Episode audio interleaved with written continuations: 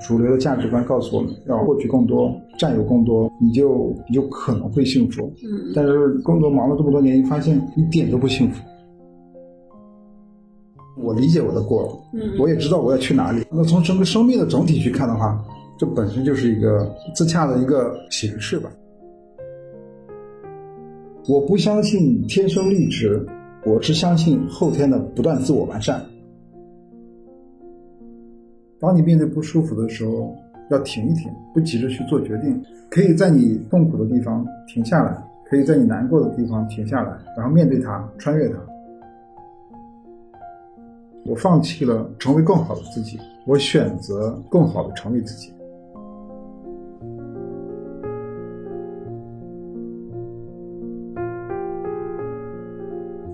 大家好，这里是新一期的艺人公司，此刻我在上海给大家录制这一期节目，然后这也是第一次在这个节目里采访一位男嘉宾，嗯，然后是我在小红书上的某一天意外翻阅到的，然后觉得哇，这个人的人生好精彩，希望我们听众朋友们也能看到或者听到这样的一个人生样本吧。请对面的 Seven 来跟我们打个招呼吧。Hello，Hello，大家好，我是 Seven。我简单的介绍一下自己吧。我是二一年的时候来到上海住，之前我一直在广州，大概创业了十多年，然后在这定居了三年的时间吧。今年一整年没有工作，一直在休假。可能在我自己的理解，就是人刚好到了中年，有了更多的感受和体验吧。刚好今天可以一起聊一聊。嗯嗯嗯，我第一次看到 Seven 的账号的时候是半夜两三点钟，然后迫不及待的给他留言了。我就是脑子里莫名的冒出很多问号，就是一个四十几岁的男性的眼里的世界是什么样子的？关于爱啊、呃关于体验，关于人生。还有就是他为什么创业十年忽然停下来了，离开了原来工作了那么多年的城市，来到了上海，然后不上班这一年，充分的探索有有哪些具体的探索，然后又探索到了什么？啊、对于接下来的一年有什么期待？所以那一天脑海里被反复的这些问题所困扰，就第一次在小红书上发起了邀约啊、然后 Seven 回复了我，所以所以今天我们在他非常漂亮的家里录制了这样一期节目，嗯。今天的聊天完全没有任何的大纲，然后呃，希望我们之间的流动能能给到大家一些新的视角。我特别喜欢在录制之前，在我们俩坐在咖啡馆旁边，然后已经聊了一个小时，然后他说一句话，我觉得特别美妙，就是他说人和人的相遇其实是呃人性和人性的相遇。怎么那句话怎么说？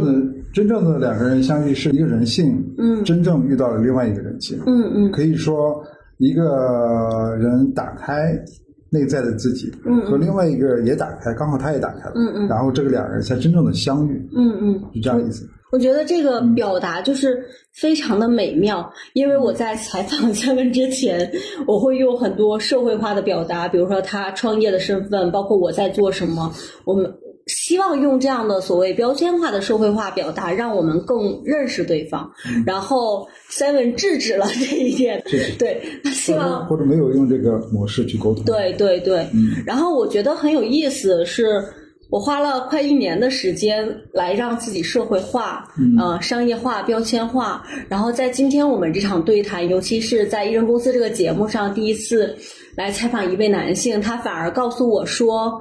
哎，东东，我们要用更感性或者更直接或更内心的方式来聊。我觉得这种碰撞很有意思，尤其还是一位我非常惊讶的男性这个角色，呃，来来告诉我的，所以有更多的关于真实的那个个体的好奇，所以就就此展开对话。那我还是用比较俗套的那个开场，就是对于 Seven 来说，你觉得四十五岁的人生，在你的当下，你觉得如果用一些关键词或者任何你想表达的，你觉得四十五岁是一个什么样的年纪？对于我来讲，可能我觉得应该说是最好的年纪，嗯 因为我昨天也在文章写自己也会写写文字，我就是说，好像从前从没有像今天一样去感谢生活。嗯为什么说感谢这个话听起来有点老套？就是我觉得这个休假一年，慢慢让你的内在更加的充实，嗯更加的接纳自己。然后我觉得我现在的这个年纪是非常自洽的，非常舒服的。嗯所以回到刚刚那个说的年纪的问题，好像我不是特别在乎这个嗯年纪，我只是在乎我现在当下的生活和我当下的体验，我感觉很充分。嗯嗯，对，所以我我不是特别在意这个年纪，但是人到中年可能是一个必然的事实。嗯嗯但是我觉得相比较年轻的时候，我非常非常享受现在这个年纪，嗯，大概就这样一个状态。嗯嗯，那这样看来，其实我们刚才也聊到了自洽这个话题。你觉得到四十岁年龄之后，人到中年人到中年，可以也没关系。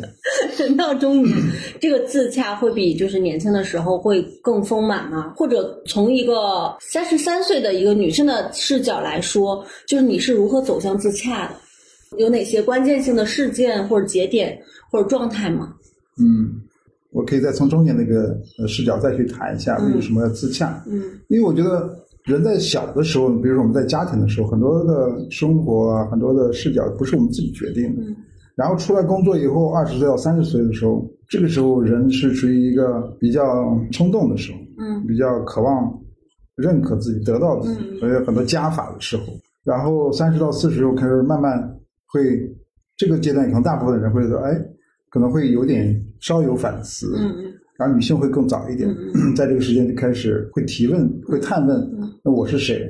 我要过什么样的生活？我为什么要做这个工作？我为什么要要这么辛苦？大概这样的一个过程。到了四十岁，我觉得对于男性来说，可能是一个关键的点。他也积累了很多的经验，也走过了原生家庭，他也走过了自问问自己的这个时候，然后他有能力回看自己的经历，他有一个时间、有一个阅历的东西。嗯然后通过一些事情更清楚的看清自己。如果你经历比较少的话，可能很难能通过事情嗯去看清自己吧。所以在人到中年的时候，他回看的时候，他有这样一个回看能力，也可以理解为就是他站在人生的中间嘛。嗯往左看是自己的过往，往右看就是自己的未来。嗯这个时候他就会有一种全然的那种感受。我自己的账号，嗯 他会有一种全然的感受，整体感。对于人生，它是一个整体的感受，可以理解为他用生命的角度去看待这个问题。嗯生命是一个整体，那我站在生命的中间，左边是我的过往，嗯右边是我的未来，这种感觉它就是一个全然的。如果能有这样的思维的话，我觉得就好像是一种自强，嗯就是我理解我的过往，嗯我也知道我要去哪里。哦那那从整个生命的整体去看的话，这本身就是一个自洽的一个形式吧。行，这理解二字太精妙了。嗯那个精妙点是所谓探索自洽也好，或者探索自我也好，嗯，很难达到那个自洽状态，或者我们说的那个内外一致的统一，是我无法充分的理解我的过去。那那个时候你就会有一些对，量子纠缠也好，或者各种各样的状态。疑问，嗯、对为什么要这样？嗯对那样？嗯，有遗憾也好，有痛苦也好，有有各种各样的复杂的情绪。但你一旦充分了理解了你的过去，理解了过去的你，好像你就在可以在当下了。要不然你一直被过去那样纠缠着的感觉。对，嗯你刚刚说理解自己，其实，呃，我现在我更更想表达的是接纳自己，嗯就是好像都人到了这个中年之后，我就会越来越清晰自己一个生活的目标，嗯就是要充分的活着，同时接纳自己。嗯还有一个更好的目标就是全然的接纳自己。嗯当你能全然的接纳自己的时候，你肯定必然要先理解自己。嗯比如说，你理解自己的过往，理解自己的年轻时候的种种，你自己认为很多奇葩的事情，现在都觉得哦，原来是这样，原来是因为我要满足某种需求，因为我曾经呃有一些匮乏，而去做了一个外在的行为，嗯其实是是来满足内在的的补偿。哦，原来我为什么当初这么奇葩？原来是情有可原的，然后理解自己，接纳自己。嗯然后站在这个中年的角度说，那我以后要不要再去补偿这些行为的事情呢？还是说，你直接去满足我内在的需求？我要不要去做一些行为的补偿？还是直接走向内在的需求？嗯嗯如果我觉得因为童年某种缺失，我需要的是被看见、被接纳，嗯那我能不能主动的和别人建立连接，嗯嗯给自己关爱？就大概这样的一个事情。嗯就等真正懂得理解和接纳自己，也会关爱自己的时候，这时候慢慢才会走向自洽吧。嗯嗯嗯。哎，那这样看来，其实，在今天这个视角，或者在人生的中间这个阶段的时候，你再回看，其实会越能理解嘛。就是是不是人其实经历越多越好？当然，其实也没所谓，就是经历多少是自己的选择。你怎么看这个事儿？以及你觉得你是一个经历非常多的人吗？嗯，所以我觉得我自己经历很多，嗯我也不确定人经历的多与少跟他内在的成长有没有直接的关系，嗯但我可以肯定的是，一个人他经历越丰富，我觉得他生命的体验感觉会更好。嗯嗯嗯，你能给我们举一个例子吗？比如说，在你之前的人生当中，哪件事儿足够的值得被记录和被表达？给我们举个例子，不管你创业也好，或者你的爱情也好，或者你的自我探索也好，或者你跟父母的关系、原生家庭探索也好，可以给我们举个具体的例子吗？啊，太多了，太多很多事情都选那么一两个，很多事情都值得嗯记录表达。嗯，在当下你最想表达所以我所以我想说的是，经历的越丰富，你就会觉得自己过得越值得。嗯你觉得自己人生过得很丰富嘛？嗯觉得很很充分，很划算，嗯你这种感觉，划算对，很划算。就是别人一辈子，我也一辈子啊！我经历的事情越多越丰富嗯，我的体感就会越好嘛。所以你说具体哪个事情，说过我做过的工作吧，嗯。我以前做过保安，然后我还开过出租车，嗯。然后到了广州之后，我还去做了服装设计师，嗯。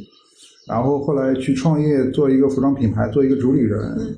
那后来来上海之后，我会做呃美学博主，嗯然后后来我就会去做一些写一些散文诗，写写文章，大概就这这这几种职业吧。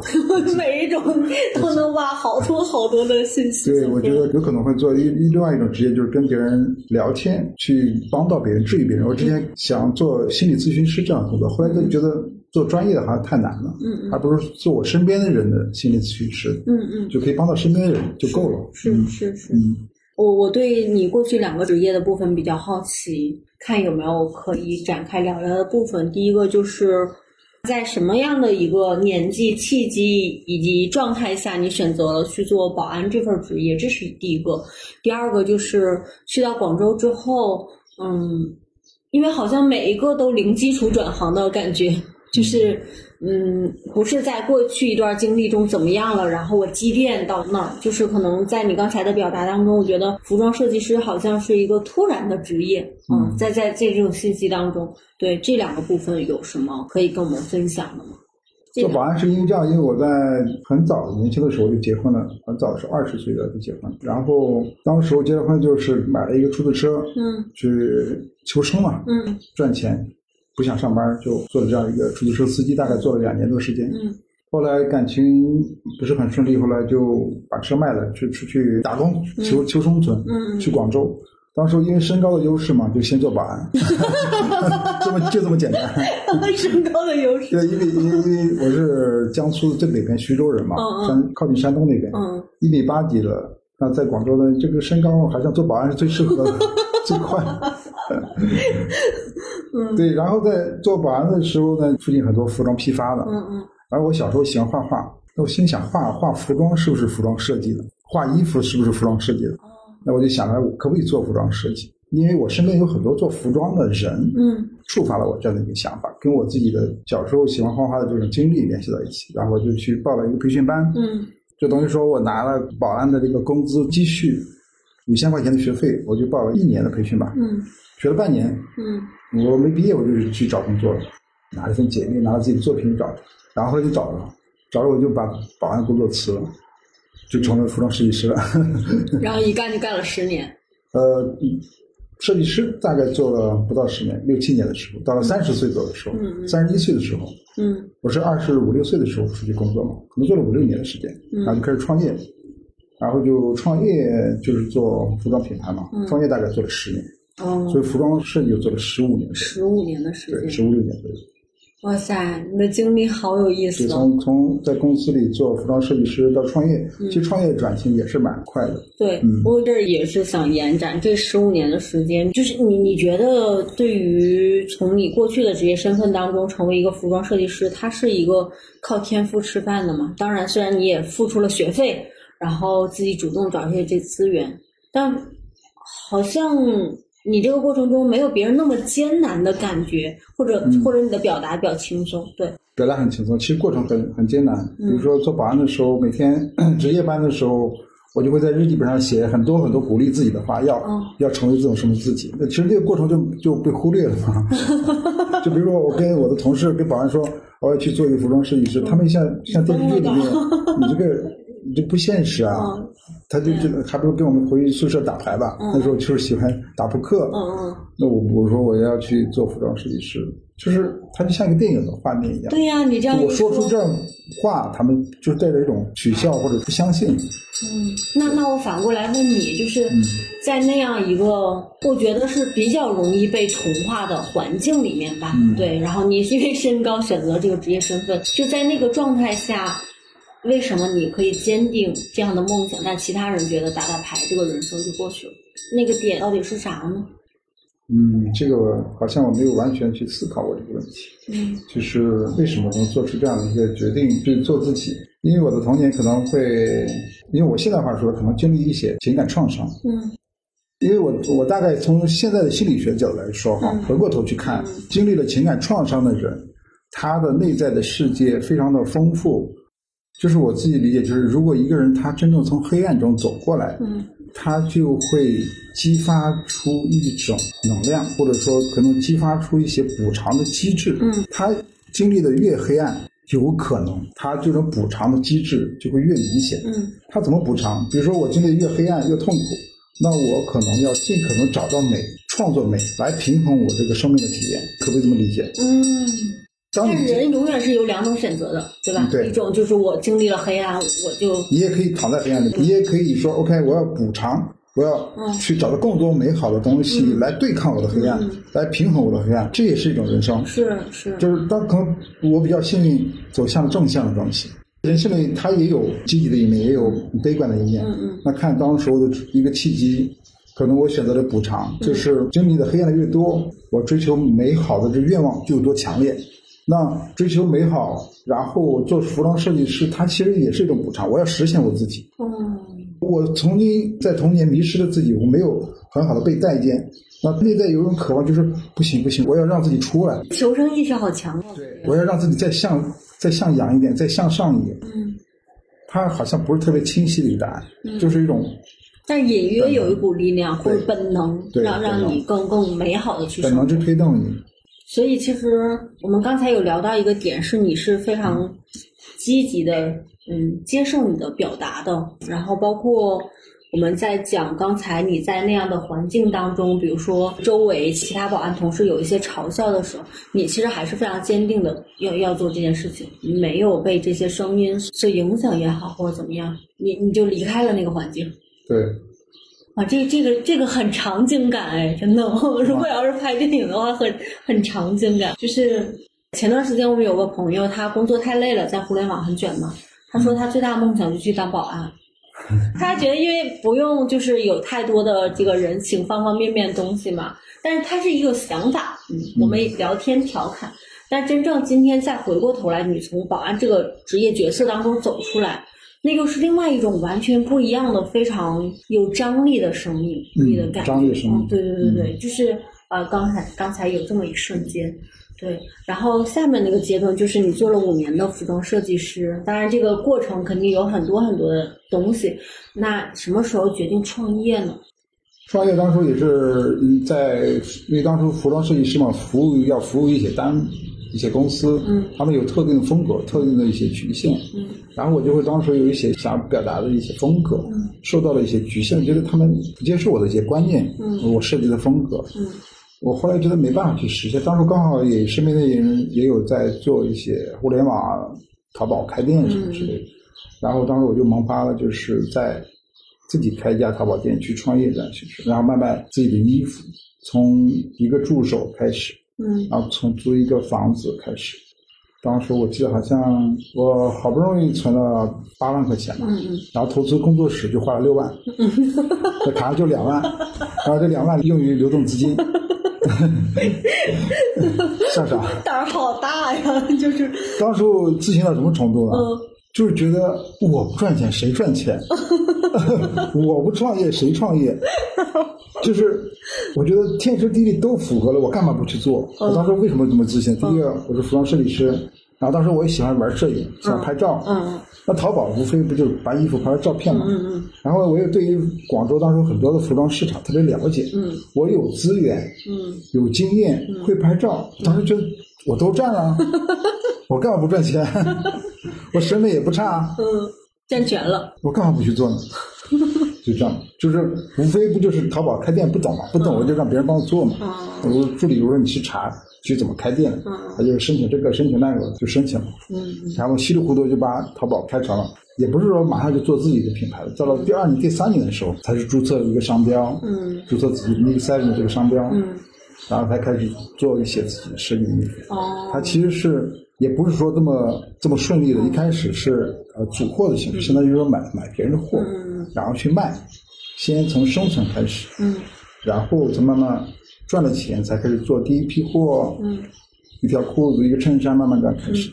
嗯，哇，很有意思。就是这个，我们展开留在第二期聊。就我比较对，嗯然后我比较好奇的那个点，就是你在各个生命阶段，就是那种强大的生命力。嗯就是那个生命力，一方面是就像你讲你小时候，我觉得那种不管我们现在回头讲自救意识也好，或者那些冥冥之间的声音也好，你遵循了它，然后按照这条路让自己越来越好。另一方面就是，嗯，好像你永远做做好了充足的准备，但又不是为了做准备而做准备的那种准备。比如刚才你说那个剩两万块钱，我就忍不住笑出声，就是。嗯别人慌死了，包括今天创业，谁能拿十万块钱创业，租完厂房剩两万块钱，还是慌的要死。但是，嗯你你你那种状态很饱满，对，就是我我其实对你的生命更多的好奇，可能就像我们开头说的，我是因为哎你你不上班，或者你在上海停这些标签化而认识你，而话题聊到今天的时候，我就是、这个人为什么这么有生命力？然后回到这个问题上，嗯，突然就会觉得这是一个一个核心的问题，就是我现在坐在你对面，我想这个人为什么这么有生命力？这个我觉得可能天生的吧。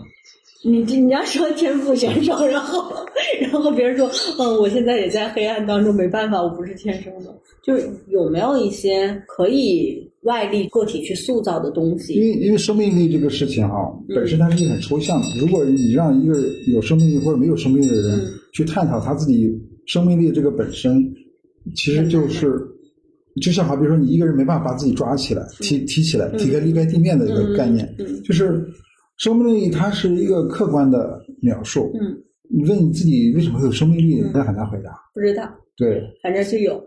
又要回答哈，我觉得基因是一部分，嗯然后第二是因为你童年受了创伤，嗯激发了某种潜能。嗯嗯然后第三，你的个体自由意志的部分，嗯你能不能有选择的去看待生活？嗯嗯，童年有两个广告词，它激发了我，可能是没有没有说明这个问题。什么哪哪家的？当时我十八岁的时候，听到一个玉兰油的广告，嗯就是它的广告是这么说的：我不相信天生丽质，我只相信后天的不断自我完善。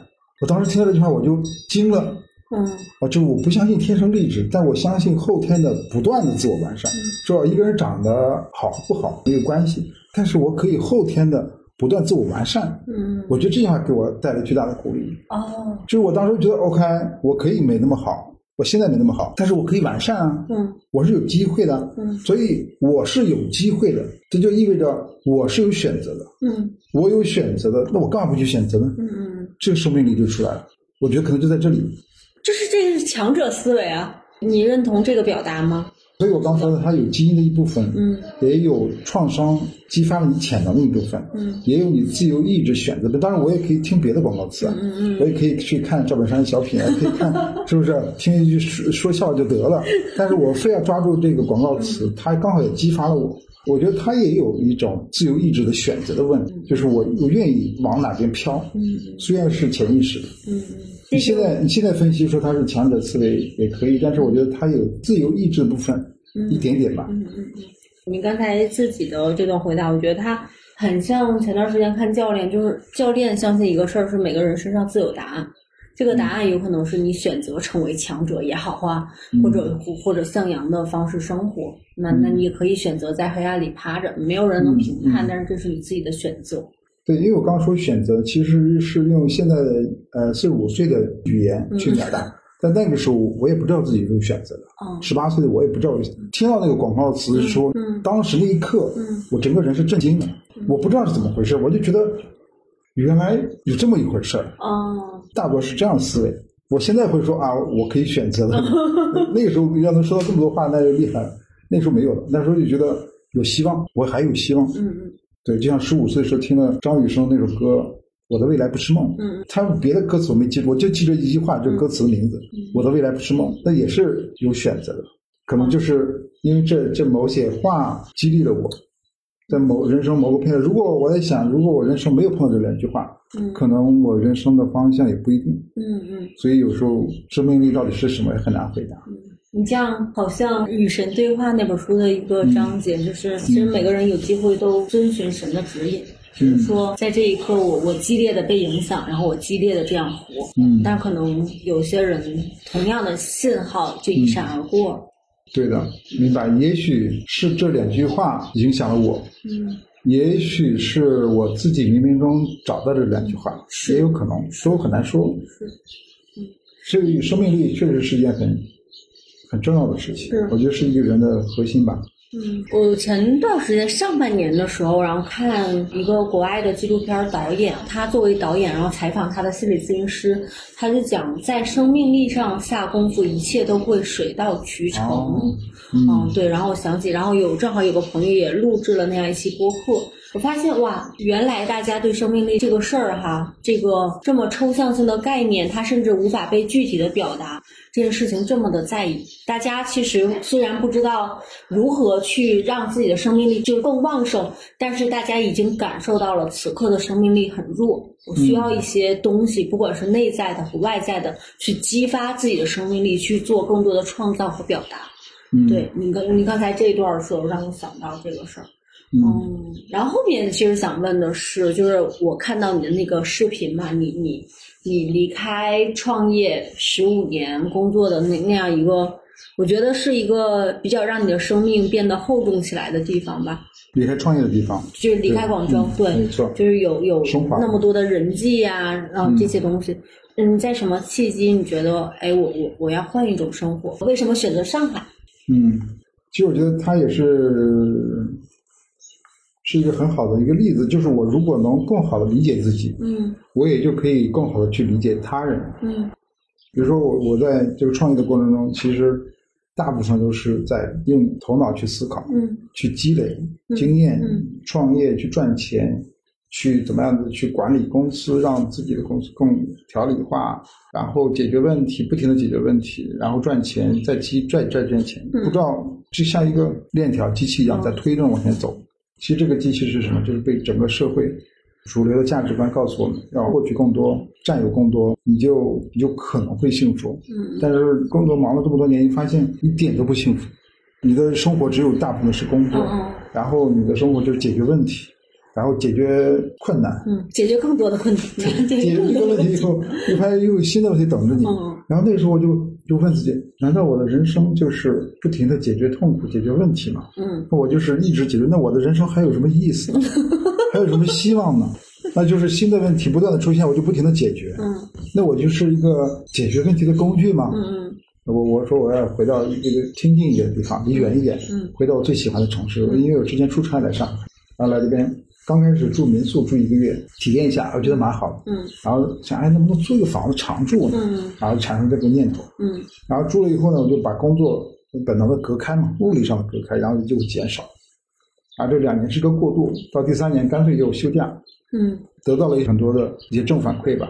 嗯。体验很好，然后其实它真正的就转向生活。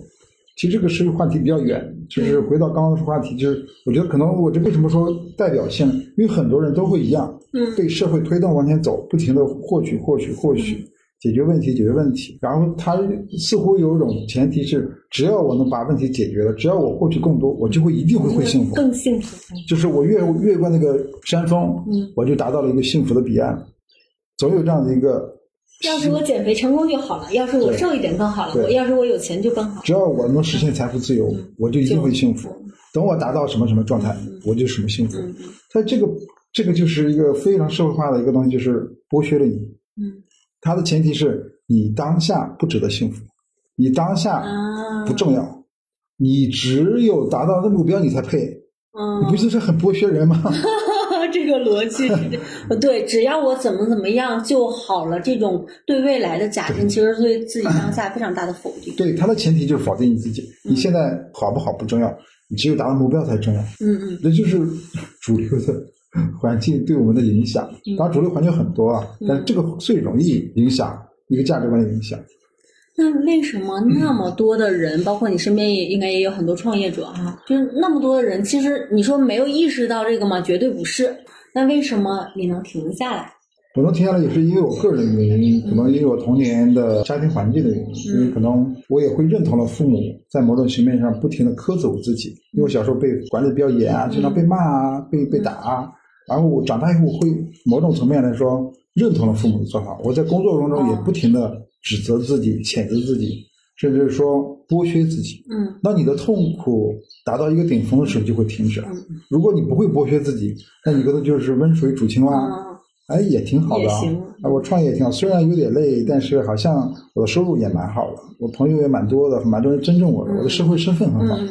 我干嘛要跳出来呢？对，没有这么大的冲突，就不需要跳出来。我可能自我剥削了，到了一定程度的时候，可能我自己理解，现在理解就是我的心灵受不了了，嗯他要逃脱这一切，对抗这一切，嗯，然后就调到一个上海来，完全的不工作，生活生活。你是完全不工作吗？忽然之间，今年今年一年不工作，哦就工作很少很少。广州就两个同事嘛，帮我负责发货什么的。哦我就大概一周碰一次面，嗯我不知道这个就已经没什么工哦，作那。基本不工作状态了。对，就是问怎么样，嗯卖多少件，呃亏钱还是赚钱，我知道了，嗯，大概这种情况。就仅知道信息而已就好。对，大部分时间就是生活，嗯每天咖啡、看书、向内探索，跟朋友聊天，然后我的情绪是什么，嗯啊，我的痛苦是什么，嗯就这样。嗯嗯生活的很具体，然后也得到很多正反馈。为什么说来上海人们变得很有厚度？我觉得也是因为之前过往经历的，比如说在做服装过程中也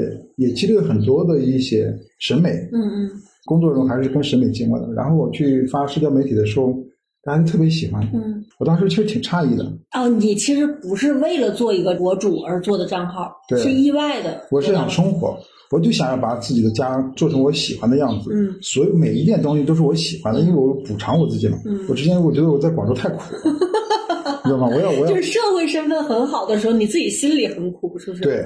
嗯。我是一个主理人，但其实我觉得自己过得太苦了。我当时在广州租了一个别墅嘛，嗯。呃，二楼、一楼都是工作室，三楼是我住的地方。嗯。我跟工作完全是捆绑在一起，就是你都是在一个工作环境。之前的服装设计看似是一个创造性的工作，当然也有，最后最终嗯。变成了剥削自己，很惨了。但是你不能说全惨，但是就是我现在的这种自由的生生活也是因为创业的基础，赚了一点积蓄，支撑我现在工作。对，就是这个反向的点是，很多人开始自我探索或者结束到原来高强度的工作之后，会找一个像大理甚至巴厘岛这样哦相对物价比较低一点的地方去有充分的探索。而你选择了全中国最贵的地方，然后这个房子，就上次我觉得很典型，你这个房子一年的房租在有些小城市都可以买错房了，这个还蛮妙的。因为大多数人其实是，或者我们看到的大多数人都是用地理套利的方式哈，去让自己进行没有太多压力的自我探索。嗯呃，而而你选择了这种方式。所以我回到刚刚的话题，就是说这才是划算的人生啊。嗯，那你住最好的房子，在最好的城市，住最好的房子，然后从事不工作，嗯，也不能说最好啊，最好这个词有点极端，就是相对好，嗯相对上海是在全国是这么开开放的一个城市，然后你能在这个这么好的环境当中度假去做这件事情，你就会找到跟你匹配的这样的一个呃收支平衡也好，还是生活模式也好，你要平衡这件事情。嗯如假如说我要现在搬到纽约去，嗯那首先我要学会英文，学会生存条件。嗯那只要你能在那生存下来，OK，你的生活模式就是在纽约的一个模式。如果你在想在巴黎生活，你也可以想象你怎么去去平衡一个巴黎。如果你说你在葫芦岛去生活、嗯。o k 那你就用葫芦岛的生活模式、嗯。去平衡自己，是。我要付出多少，得到什么努力，是，好像就大概这种思维。就我觉得才说它是比较划算的，嗯嗯。因为你去追求你是真正的划算，而不是大家看到那个所谓的划算。我觉得是以对从生命体验来讲，嗯。对自我关爱的角度来说因为你住在你最喜欢的城市嗯，你做了你最你想要过的生活方式嗯，同时你也达到了这样的一个相对平衡。虽然我现在也有焦虑，因为有些我花的钱嗯比我赚的钱要多，嗯现在可以这么说嗯，但是我觉得我可以抗衡这个焦虑我就可以去做。明白。这就是我说的划算，就是你能接受你现在的焦虑吗？嗯你能接受你现在的支出大于收入吗？嗯嗯我觉得我可以就去做喽。生命就让你体验嘛。嗯你说，哎呀，当下你亏钱了，不能这么去做，你也可以这么吓唬自己，你也可以说这是只是暂时的。你虽然你现在支出大于收入，可是你你别忘了你现在生活多幸福啊！嗯当你未来再多赚点钱补回来就好。嗯嗯，好像觉得未来应该只要我想出发，随时可以出发。对只是当下我更需要这种生活，而且对我来说是超值的。对的，而且因为你当下的生活模式呢，它会启发你，你去开放性的去看待事情。嗯嗯因为你要在上海生活，所以你要带着这种这种现在的生活模式嗯去出发，来找到自己的支出平衡。嗯嗯，那你的思维的方向是不一样的。是。其实我们在咖啡店那会儿聊天的时候，聊到了一个话题，就是嗯为什么那么多的人或者那么多自媒体内容在讲女性成长？嗯，没有男性成长，对没有男性独立。对，还有女性独立女性独立。对，我觉得这个，因为刚才呃嗯有聊到你你这段时间在上海的生活啊什么的，然嗯后我看你的社交媒体上也有非常多的这种自我探索的层面。嗯我最开始呢那个好奇，包括加上你好友之后，想一个中年男性开始嗯内在探索是怎么样一个体验？我身边这样的太少了，或者。嗯，愿意这样真实的表露自己内心，并跟外界产生真实的互动的这种表达，有一些人可能也因为很痛苦，然后嗯。开始了内在探索，但是好像很少能做公开表达这件事情。嗯，但是你把你自己探索的这个部分，思考也好，或者痛苦也好，好像如实的这种表达出来，还挺不一样的。对、嗯。对，所以我挺好奇，一个男性进行，尤其一个中年男性开始自我探索，在探索什么，以及有什么样的结论吧。嗯，中年男性 如何探索不好？意思，我标签了你。没有没有没有没有，我觉得中年也只是一个词语而已。嗯回到刚刚一开始聊的，就是为什么很少有男性独立这个词语呢？我觉得不不得不说儒家文化对我们的人的影响，嗯包括我们其实很多人都不太善于表达自己的情感。嗯，对，我们的文化里是有一个克制的嗯文化，嗯。你不觉得吗？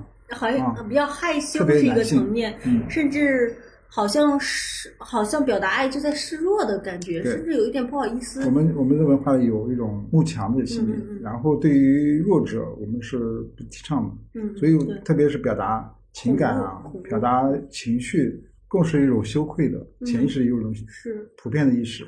所以，对于男性的这个世界里，好像是就是有一种前提，就是你有钱，你强壮，嗯你勇敢，嗯你才是值得被尊重的。嗯就像我们小时候，男子汉打针不哭，不能哭啊，然后嗯被骂了也也也忍着，嗯被打了也打回去，嗯就一定要勇敢。嗯就小时候我在想，打针哭一下怎么了？这么长的针插屁股上，哭一下怎么了？为啥不能哭呢？这么痛因为，男子汉不能哭，对嗯你这现在想想就是 很反人性了。所以我现在就会有之所以这样思考，我就会抛弃这种束缚。嗯为什么一定要男性要表现强壮勇敢，嗯一定要去束缚自己情感？我觉得不符合人性啊！人性里我就是想要把自己内在真实的部分表达出来。就我特别是学了心理学之后，我觉得回到刚刚话题，就是嗯只有一个人带着他的人性去打开自己的人性，然后跟另外一个人性也打开了去相遇，我这这才是有意义的。所以我才会觉得在社交媒体上去表达自己的内在的状态，表达自己的发展。所以我也希望更多的人去抛弃这种传统的束缚，真正的走向自己的内在内心，去探索自己我是什么样的人，我要过什么样的生活，嗯我将要怎么去表达。抛弃那些标签，我是男性，我是勇敢的，而去问你自己到底是谁，嗯然后去带着这种本质的状态，带着本能去生活。嗯本能，因为现在我特别喜欢说用本能这个事情。嗯比如说，我可以渴了我就去喝水，饿了我就去吃东西，吃什么？吃好吃的，吃我想吃的。我可以去观看，我可以去抚摸，我可以去闻，它是本能，而不是人已经越来越忘记这种本能了。对，因为我们活在头脑当中，我们活在身份当中，我们活在社会化，我应该要怎么样子？嗯，我怎么样子才会更更好？但是没有人告诉我们什么是更幸福的生活，什么是更自洽的生活。嗯我们从小教育的是要，你知道成绩啊，更好更快更考试啊也就是是往上嘛，嗯，不停的去去累加一些东西。是的。比如说，你刚刚开始停下来做自我探索的时候，有没有什么比较具体的恐惧？这个具体的恐惧去推动你做一些事情。哦、嗯比如说，嗯，那可以说具体的事情，比如说我今年不休假，不是今年不上班，嗯休假一年，嗯这其实我觉得它也是给自己留探索的时间嘛。嗯嗯我不上班，我我我干嘛呢？嗯是不是？那你嗯肯定自然时间就会落到内部了。嗯今天想吃什么今天想去哪里啊？嗯来去观察到你平时没有观察的事情。你有时候很微小的东西，你就会观察，因为没事儿啊，无所事事啊，是吧？无所事事，你就会琢磨那些很小的东西。嗯哎呀，今天这个声音是这样了，明天鸟是这样的，明天呃自己会有这种想法。嗯所以我觉得内在探索就是首先要给自己预留出更多的时间，比如说这一年不上班，嗯刚开始是很轻松的，哎，很松弛，哇，一睁眼，今天无所事事，嗯手机里没有这么多的工作信息，嗯没有这么多的人抛出问题让我去解决，这个感觉很轻松。但是过了一段时间，你就会慢慢就会陷入第二一个阶段，就是焦虑。嗯嗯哎，我怎么现在我感觉价值感越来越低呀、嗯，我我这个未来赚不着钱怎么办？嗯我一直这样下去，我会不会很懒啊？我会不会失去了动力啊？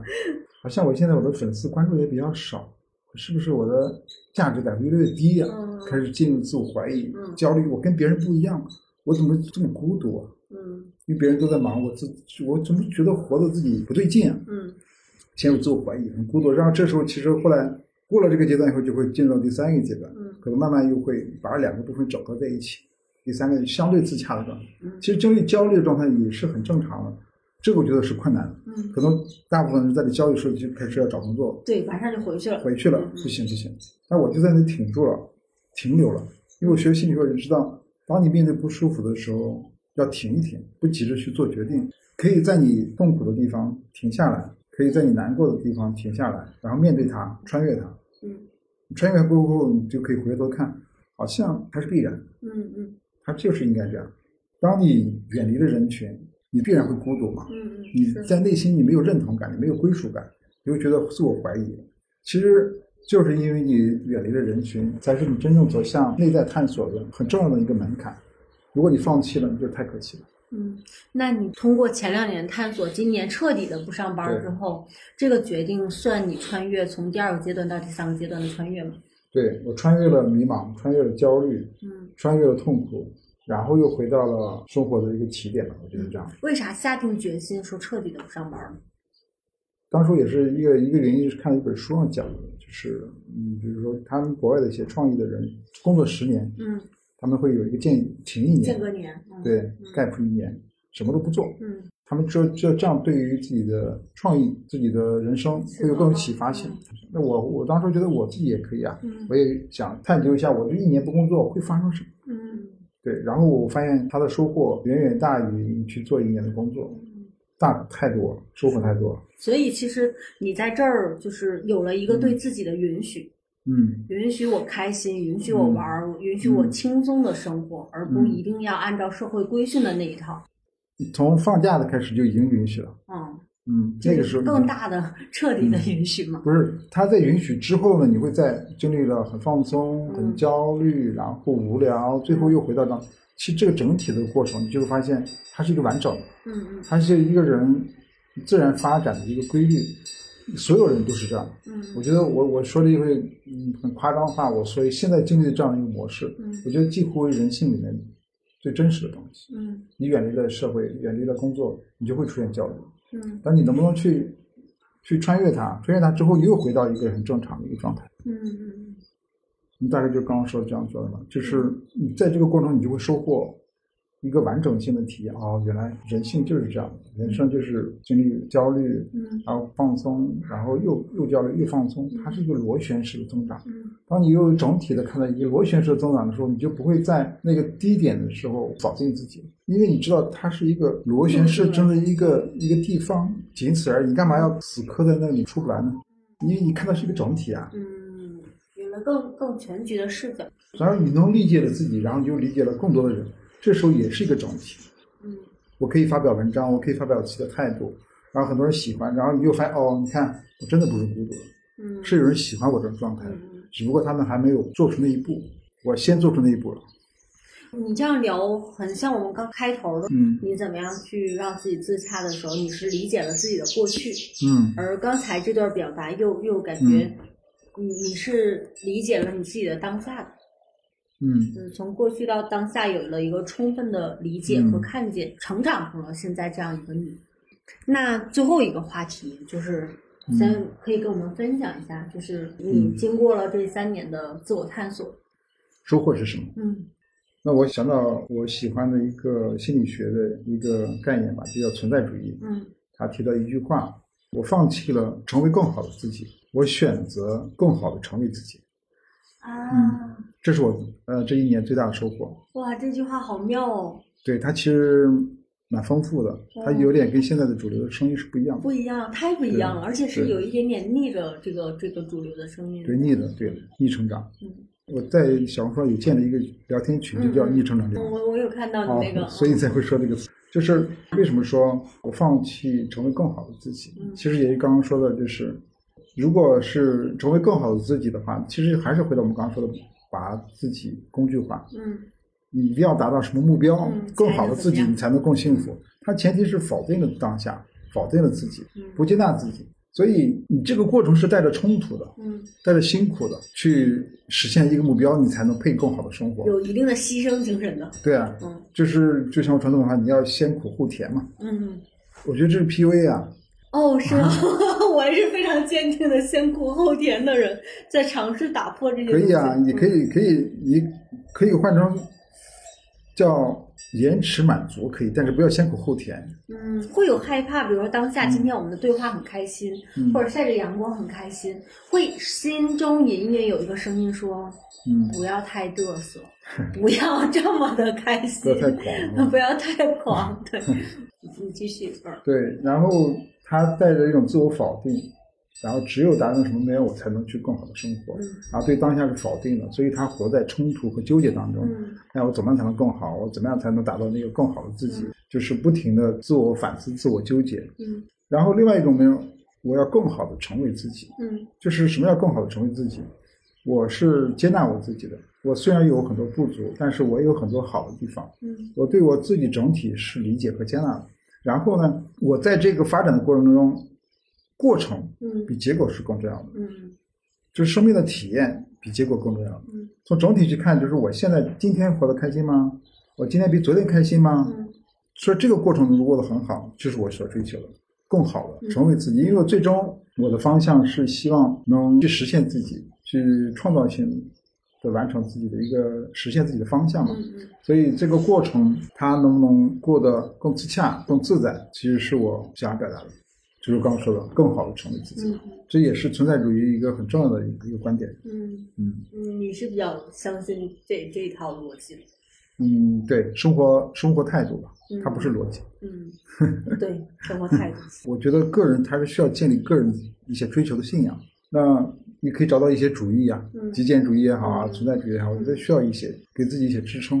嗯嗯，就像你刚开始问，就是答案，探究答案。对其实你我觉得也是在找寻一些精神上的指引和支撑。我为什么活着？嗯，我要去哪里？我要怎么样活？是所以我会更倡导男性也好啊，女性也好啊，嗯我希望他们是更好的成为自己，嗯而不要成为更好的自己。过程比结果更重要。嗯，我我觉得这一段作为结尾，基本不用我再表达什么而结束这个结尾，升华了，升华了。对，我觉得这你你这句话也嗯，包括最后这段解释也映照了我们今天整个的对谈。嗯不管你来自哪儿，或者想要去哪儿，其实此时此刻你的幸福、你的体验是最重要的。嗯我觉得你也有充分的经历和经验来跟我们分享这些东西。嗯，对，好的，那我们这一期的播客就先到这里。我觉得大部分的内容三位已经足够充分的跟大家表达了，也期待听到大家的声音、大家的反馈。嗯，你们怎么看逆成长这个事情呢？逆成长啊对对，我觉得我觉得挺有意思。好的，那我们下一期播客再见，嗯，跟大家说一下，拜拜，拜拜拜拜，再见。